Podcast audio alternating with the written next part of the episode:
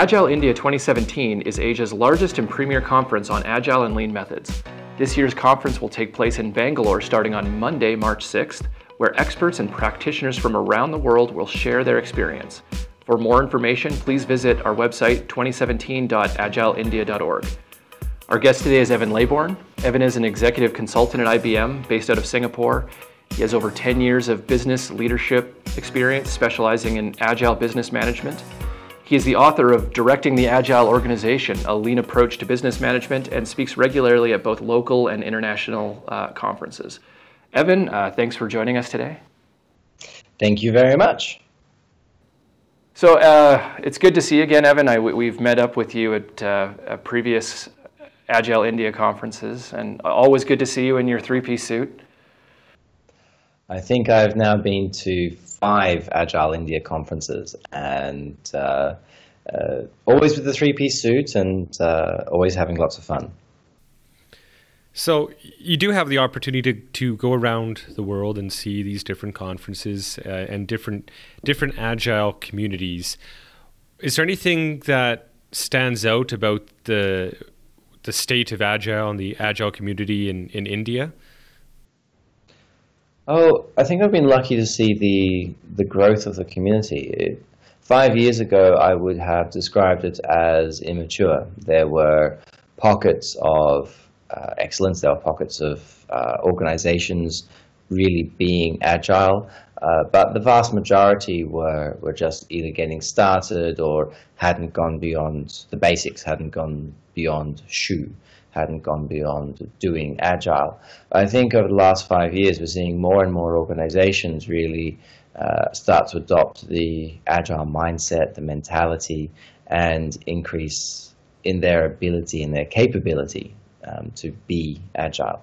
And so it's it's over the last five years, seeing that growth has been very interesting, especially compared to others. And uh, uh, a lot of the other countries where, uh, and I don't mean America, obviously, but uh, uh, a lot of the other countries are still sitting in a very immature state. What would you just? What would you say is a, the catalyst? I, th- I think that's really interesting. How you say they've uh, you've got a community that's a very vibrant, growing community, but they've made that transition from just you know doing agile into really internalizing it and, and the mindset and and adopting the mindset. Is there certain catalysts that enabled that? And can other communities try and time and success? Time and success. It, it's if agile uh, and agile delivery, and we are talking technical agile here or, or agile in software. Um, if it wasn't successful, then companies would abandon it. Um, but with a little bit of success, there's an, an impetus, there's a there's momentum to continue to improve, and uh, a lot a lot of what I talk about falls under the domain of sort of business agility, and I talk about how um, organizations there's a theory of agile constraints. An organization can only be as agile as its least agile part, and in many cases that's not IT. But with time and success, organizations realize this, and so they start to emerge, or business agility starts to emerge within different organizations. And they, when they're going and they're looking at how they can improve, they start to realize that being agile is where they need to go, where they need to improve. Whereas the uh, the baseline of doing agile, that's been done. They've succeeded at that, and so um, of course, a lot of organizations don't improve beyond that point, but many more do. I find that interesting because you know I think a, a, first step probably when people think about business agility is just agility outside of IT, but you're talking about it going a step further into changing like it's it's a fundamental shift in the way the business is is run and you can't just have little pockets of agility but the whole business itself has to function differently is that is that what you've seen?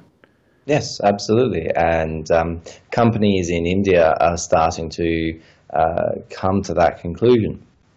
Um, in, in, in many ways, in the same way that companies in other countries, in, in America and in Australia, have been coming to that conclusion. It's if, if an organization can't think in an agile way, then you are fundamentally constrained in your agileness, your ability to uh, adapt to market changes, your ability to innovate, because it, it's take the budgeting process as an example. Um, if you're being agile with an 18 month uh, monolithic budget that is uh, pre selecting specific projects to be done, then uh, whilst those projects may be agile and you may use Scrum for that, you're not going to be able to actually capitalize on momentum and movements in the markets, in the economy, uh, within your clients. So I'm seeing a lot of organizations in India start to realize that yes, agility in technology is one part of it, but it's got to go well beyond. So how do you how do you tackle that problem? How do you bring whole scale business agility? Businesses are complex systems. It's very difficult to go in and try and have an impact in one specific area uh, when there's actually a, a, number of different things that happen have to happen simultaneously. So, what do you do about what do you do about that? Oh, there's no single answer. I wish there were. Make my life much easier. Um, and in many regards, we've already solved this problem. Every time a large organization's IT division goes agile, they are thinking about a complex adaptive system. They're thinking about the interfaces and integration of multiple teams. Um, scaling that across an organization requires nuance. It requires understanding how finance works and how HR works. And it requires understanding the, the integration and interfaces between different divisions. But at the same time, that, that uh,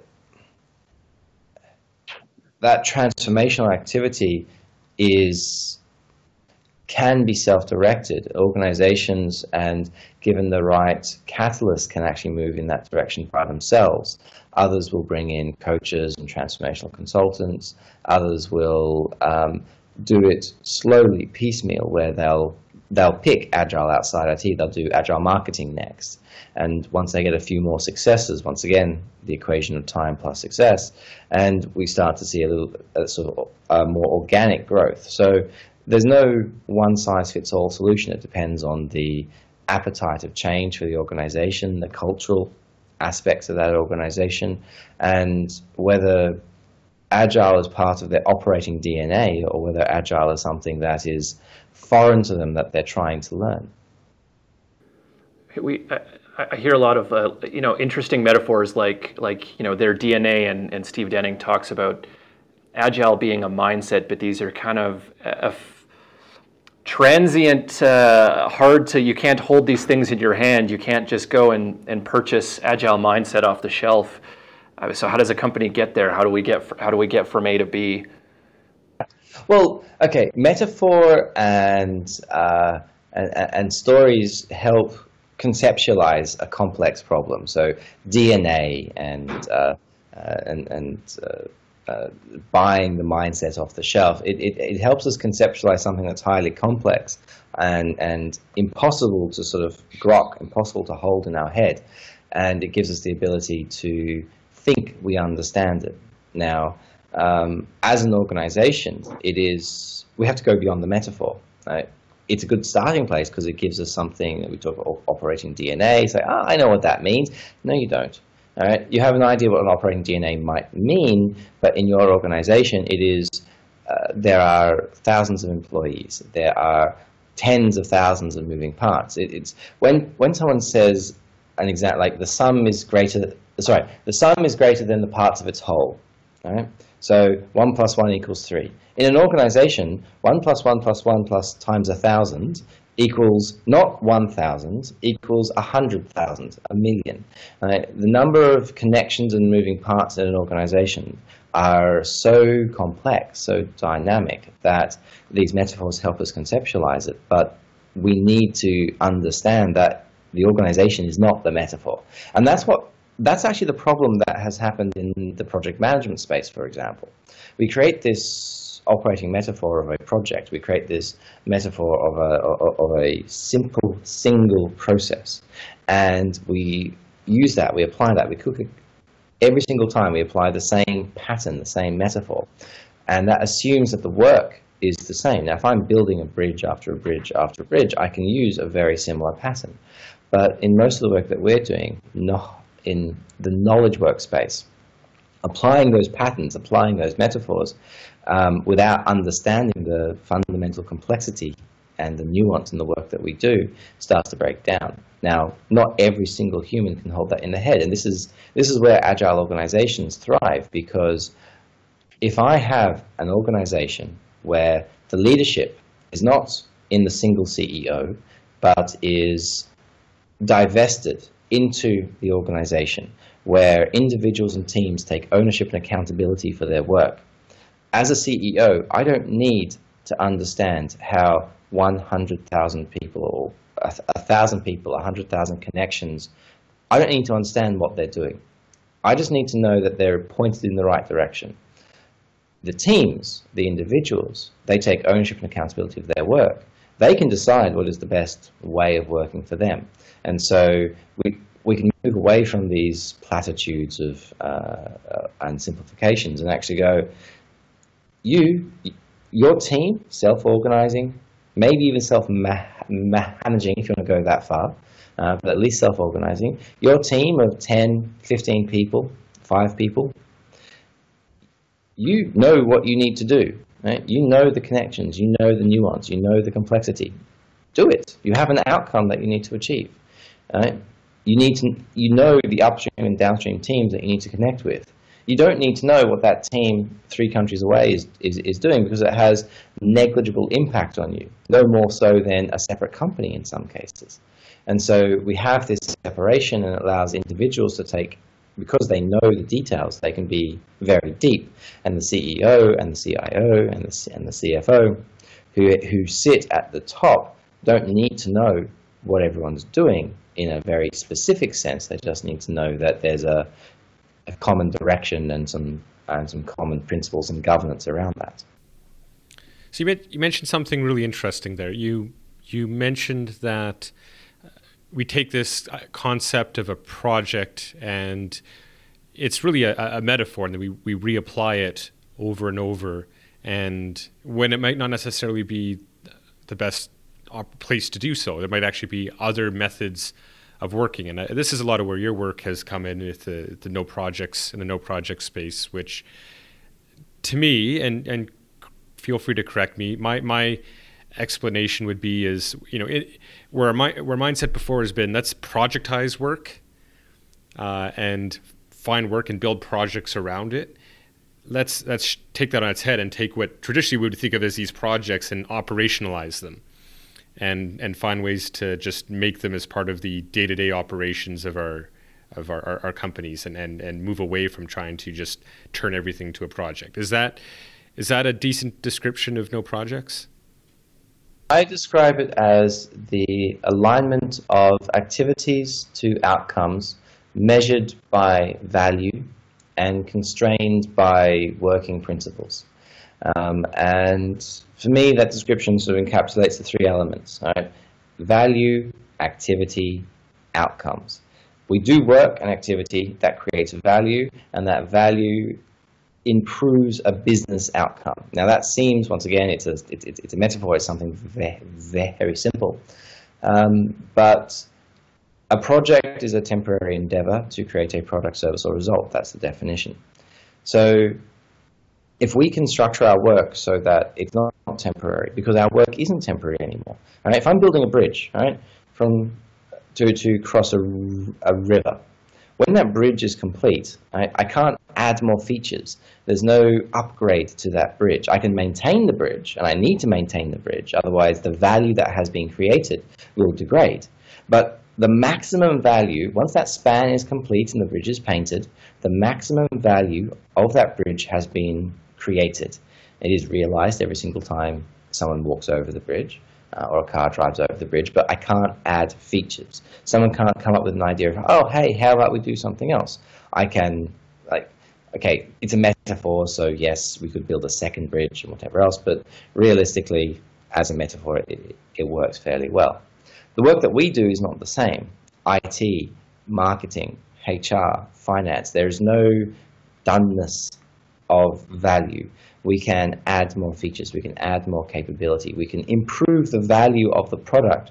And if we have a structure that has a continuous improvement of value rather than a temporary stop start concept, that continuous improvement of value is going to, well, increase the, the, the outcome that we achieve. Now, if we align that with things like um, in agile, inspect and adapt, so we're continuously looking at the work that we do and going, is the work that we're doing continuously adding value?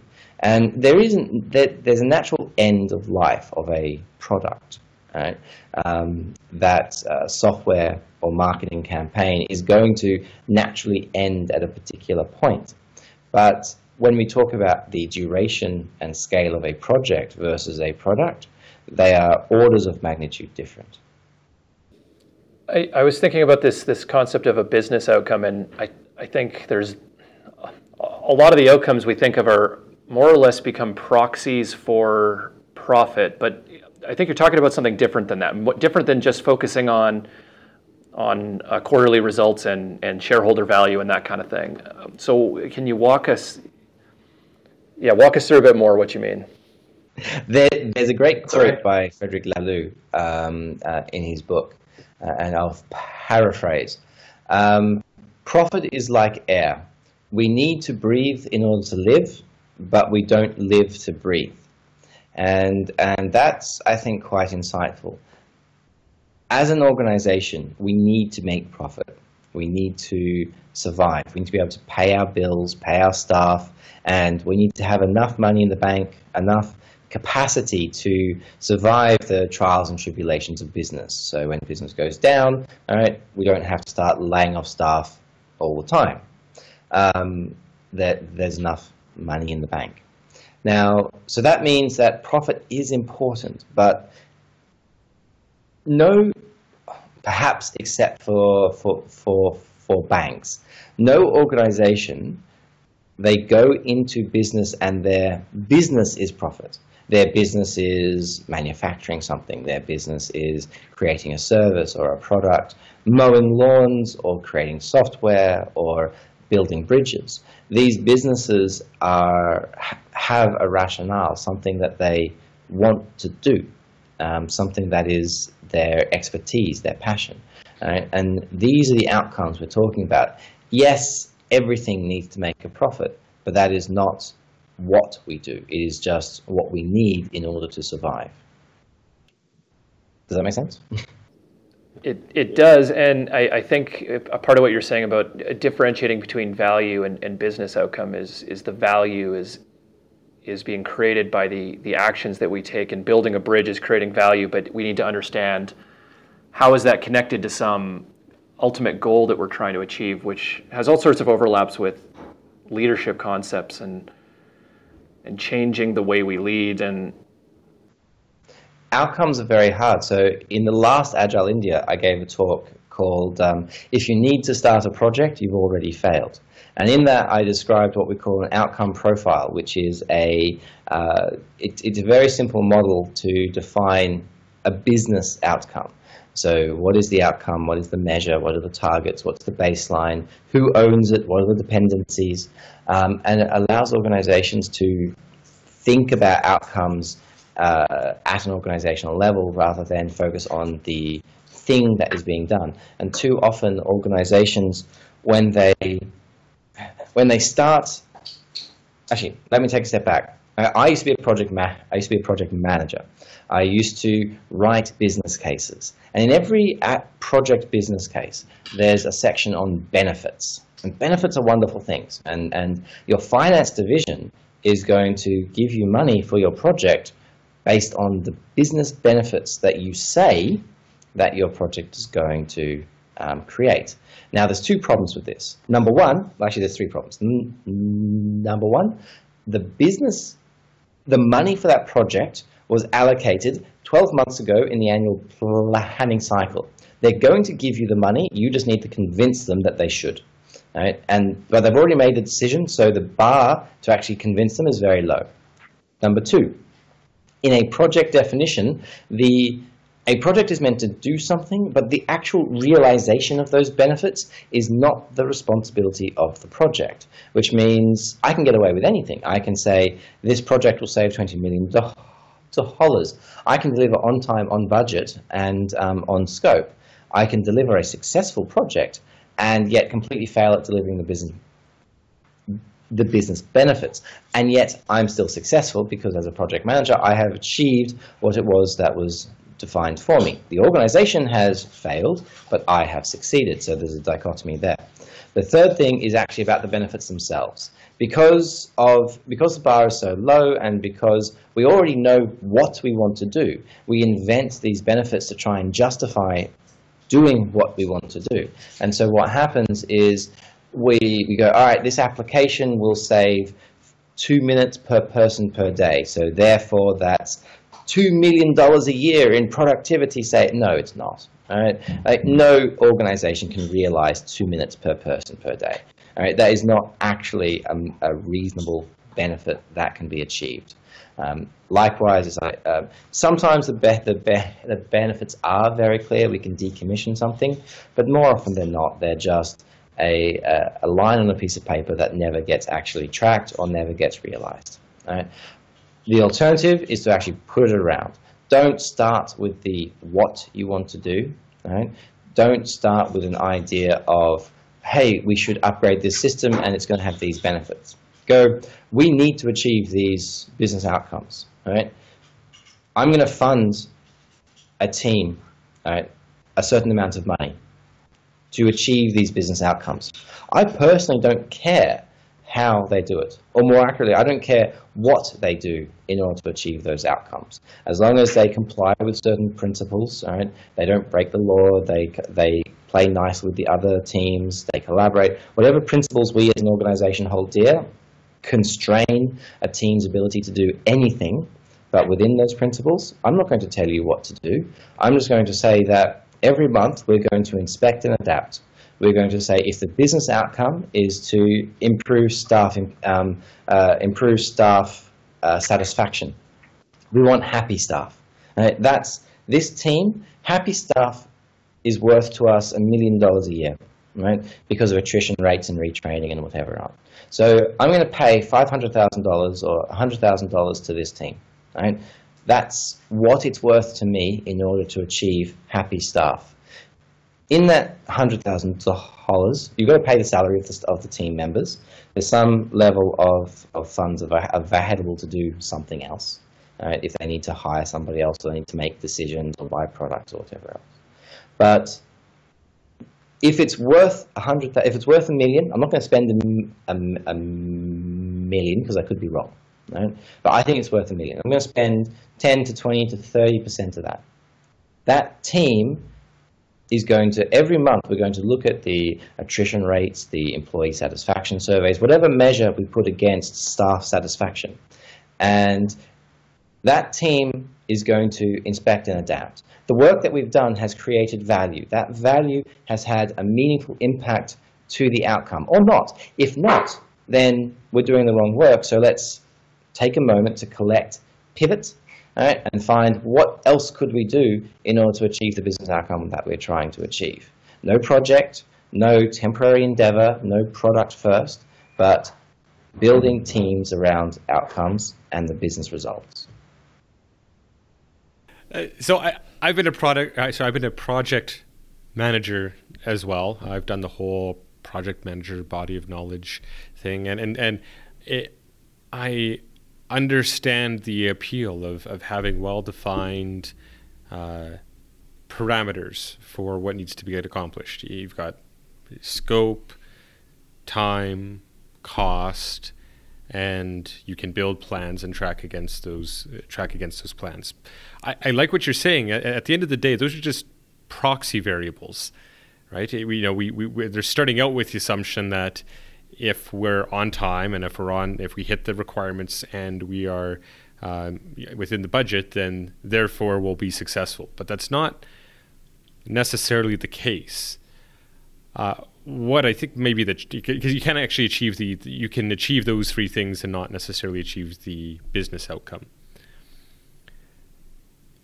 What's potentially challenging, I see though, is for people, potentially high up people in the, in the company, to to have the hubris to admit that their decisions of what they're planning to fund and and what they're planning to invest in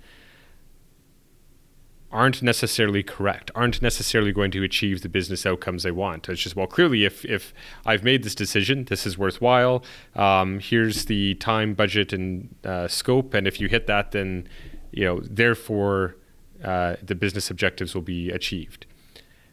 But that's not the case. So how do you how do you shift the mindset of, of having the sense of fallibility of like we have to get away from this great man theory that, yeah, that people feel like they need to show that their own brilliance in an idea, right? And admit that our ideas could be bad and we need to inspect and adapt. Like there's a political or a, a, a major shift in the thinking of people. Yeah, because to a certain degree, it admits or it's forcing me to open up the possibility I could be wrong about my decision, right? Um, I might not get the, the business outcomes I'm, I'm looking for. So, what, what's your take on that, Evan? I suppose there's two things. One, we're changing, we're fundamentally changing the operating metaphor. So, where the operating metaphor is a project, time, cost, and scope are our measures. That's what's important to us because we're not, to be honest, we're not funding a benefit. We're not funding an outcome. We're funding a piece of work in the assumption, in the assumption that it will achieve a benefit. And so the measure of that benefit, the measure of that outcome happens very late and usually too late to be effective. Now, agile delivery is helpful in this regard because agile delivery allows um, an organization to um, incrementally deliver a product. Now, the question here is is the product the right thing to do in the first place? And as you say, it's very hard to have an organization or a senior leader in an organization admit that they were wrong, that it was the wrong product, because um, people's uh, self worth, self identity, as well as actual tangible worth um, and their employments are often based on making these right decisions. And so we incentivize appearing right over being right, and, and that's just human nature. So what we do is we just change the entire equation rather than having time cost scope as a constraint. Right? And obviously, time cost, uh, or, or cost is always a constraint. It's always something that we have a limited, a finite supply of, as with time. But we move that and we go, this is one constraint. Our team, we're going to fund a team continuously, six people, $100,000 a year, right, for, for the rest of eternity, or at least until such time as the outcome that this team is accountable for um, is no longer meaningful. And so it stops being a matter of leaders making the wrong decision. We're not, and, and when we're transitioning to this kind of model, it's not about you've made a wrong decision. It's about we're going to change the way that you work at a very fundamental level. So we're not just changing, we're not, we're not saying you're doing the wrong thing, we're not saying you're doing it in the wrong way. We're just saying that we're going to be outcome first, not project first. And once you change where you start from, there's a cascading effect of everything else that that follows behind. Now, obviously, uh, we have to have the right people, and this goes back to my um, constraining factors. If IT wants to do this, but finance is not on board, then we're going to have trouble because we're going to then finance is going to want their uh, their projects and their project plans, and so IT is going to have this push and pull of uh, we want to do it this way, finance wants to do it this way, so we'll try and wrap no projects inside a project. We're going to try and wrap agile inside a waterfall project management plan. The same sort of dichotomies always occur. Right? So we still need to make sure that there is a which constraining factor is most constraining right now and what can we do about it. And if it's finance, then we need to change the way the finance is thinking. But as far as the leadership is concerned, Right? We, if they recognize there's a problem, we can give them a way of changing without losing face. If they don't recognize there's a problem, but other people around them do, once again, we can give them a mechanism to uh, to push improvement without making someone else a failure. And we do want to, to we, we want to make it safe to fail, but a $10 million project is by definition not safe to fail. You might fail a sprint, you might fail a feature, but you can't fail the project. So we do make it safe to fail by there is no project. There is a funding stream, there is a value stream, there is a, a flow of work, and you could fail any given point of work. And because we're always inspecting, adapting, not against a product, not against uh, a set of requirements, but against a business outcome, we have that ability to adapt to the business outcome.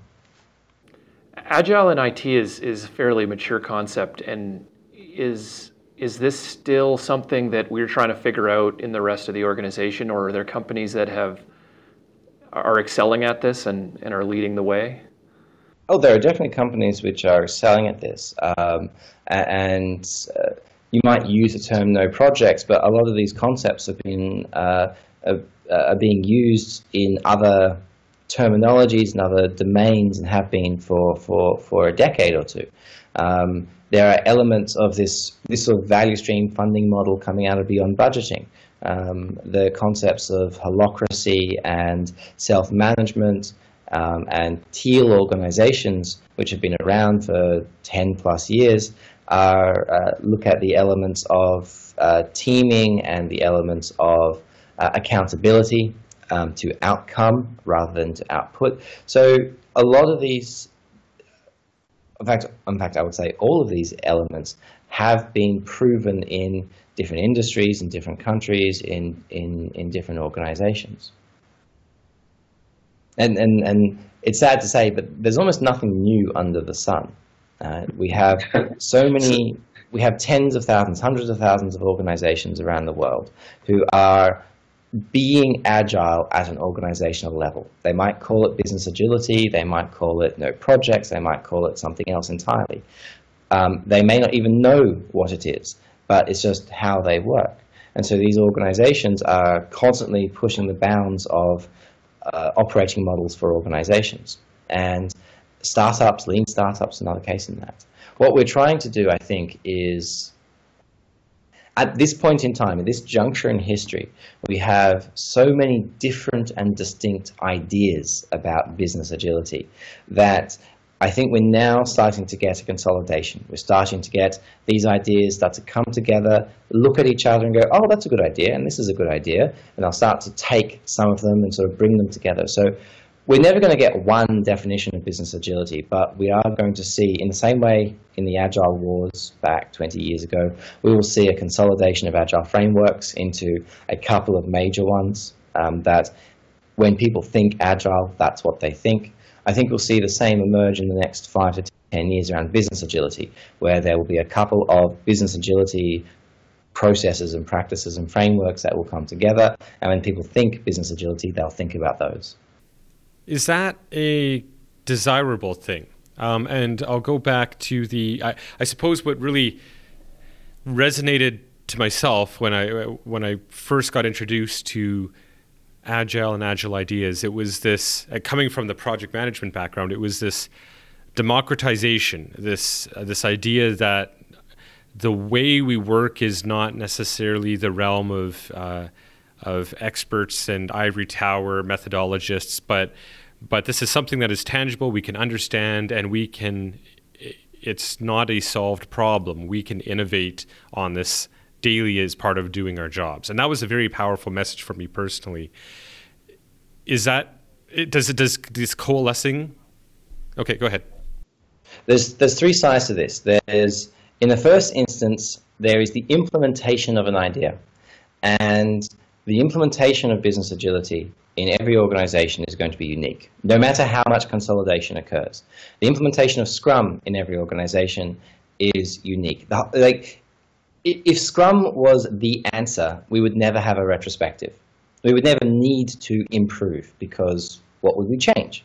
Right? The whole point of agile and retrospectives and continuous improvement and kaizen is such that we recognize that the team and the implementation of agility is something that we work at week by week, iteration by iteration.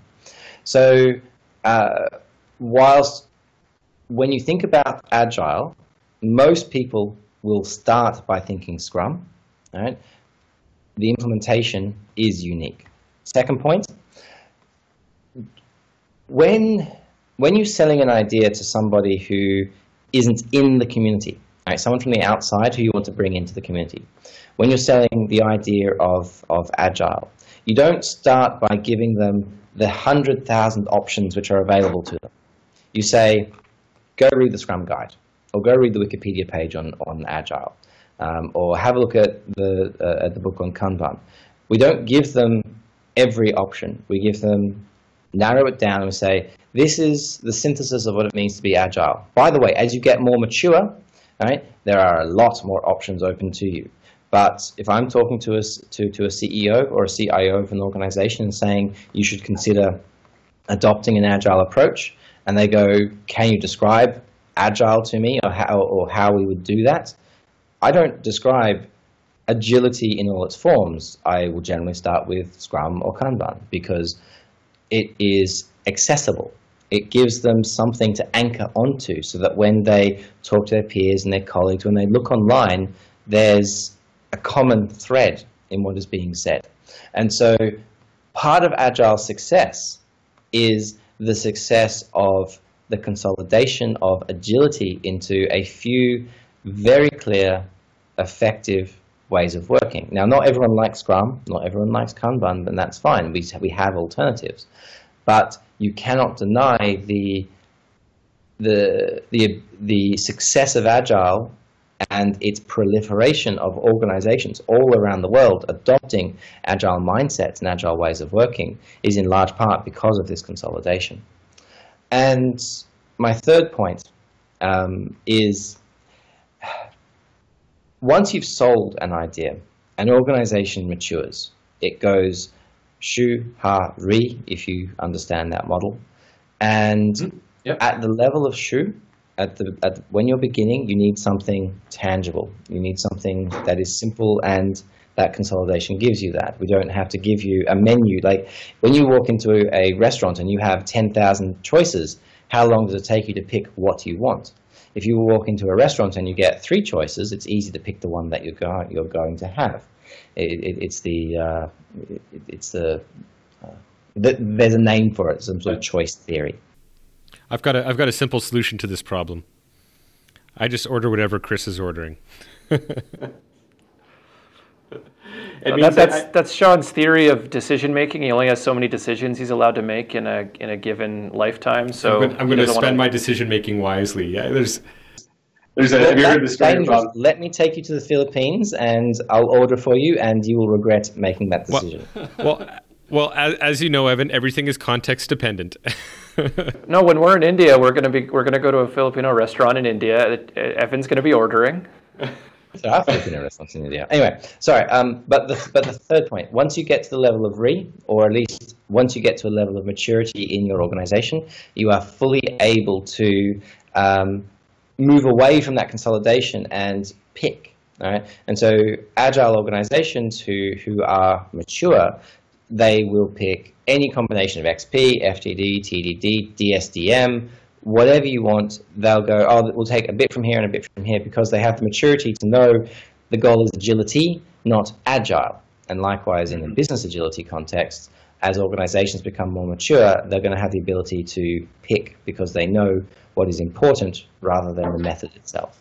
But when you'ri starting out, that's very hard to do. Yeah, and it, it, when if you go back though to what you were saying about it needing to be in the DNA, and, and I think that's that's the that's re you you've you've injected this the principles and mindset into the way you think and the way you work. Um, of course, we've seen organizations just, I guess, adopt Scrum into their work. You know, the agile coach comes in, they te- they come in a two day session. Here's how you do Scrum. You're a Scrum master now. You're a product owner, and then they leave, and then there's no deeper evolution of the ideas. Uh, and is there is there that risk? I, I guess still, do we how, how do we how do we fundamentally change the DNA of organizations beyond just uh, putting a new process in place? Does now, now what I'm wondering is, does the Shuhari model, which I mean, if we're using the metaphor, let's let's appreciate where the metaphor came from from martial arts, right? So it's and it, it's a person on a personal journey of mastery over a craft. Um, and I, I, wonder how applicable it is at an organization. Can you can you look at a, as a whole organization as in a state of shuhari when really you've got a collection of individuals at different levels and it's it's shifting over time and they're all on their own personal journeys. Uh, is that a, a, a effective model for describing an organization? Does it apply? It's highly simplistic, and organizations. Uh, it's hard to measure an entire organization because uh, there may be divisions which are shu and divisions which are ri. There may be uh, cultural barriers and so forth. But as a simplistic model, it's a good simplistic model because it, it gives you not only a, a sense of where you are, but a sense of where you can go. And when we talk about maturity, it's such a general term that it, it could mean anything. Um, but and but it could mean anything. But individuals in an organization will. It's something to be striven for. It's something to aim for. And so, as a model, it gives you today and potentially the future.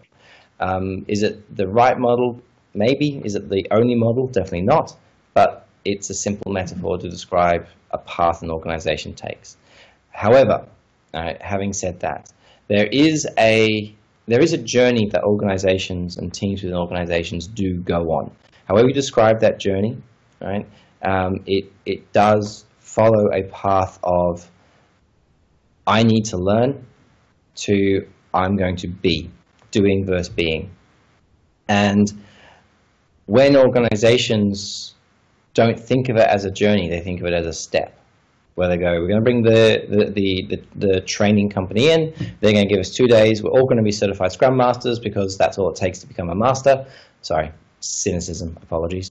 Um, I'll have my two-day course. I'll have my certification. We're agile, full stop, done. Now, that's not a journey. That's a single step.